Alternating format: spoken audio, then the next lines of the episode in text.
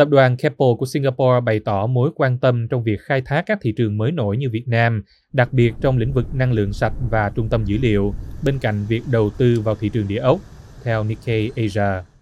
Lô Chin Hoa, giám đốc điều hành của Keppel nói với Nikkei Asia trong một cuộc phỏng vấn rằng các doanh nghiệp đã và đang áp dụng chiến lược Trung Quốc cộng một, nghĩa là tránh đầu tư vào chỉ một mình Trung Quốc, mà tìm kiếm các điểm đến thay thế để giảm rủi ro tập trung.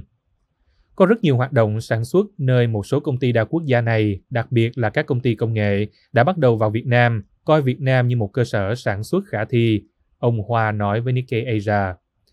Chiến lược Trung Quốc Cộng một được cho là đã phát huy tác dụng khi căng thẳng thương mại Mỹ-Trung gia tăng trong nhiệm kỳ của Tổng thống Mỹ Donald Trump.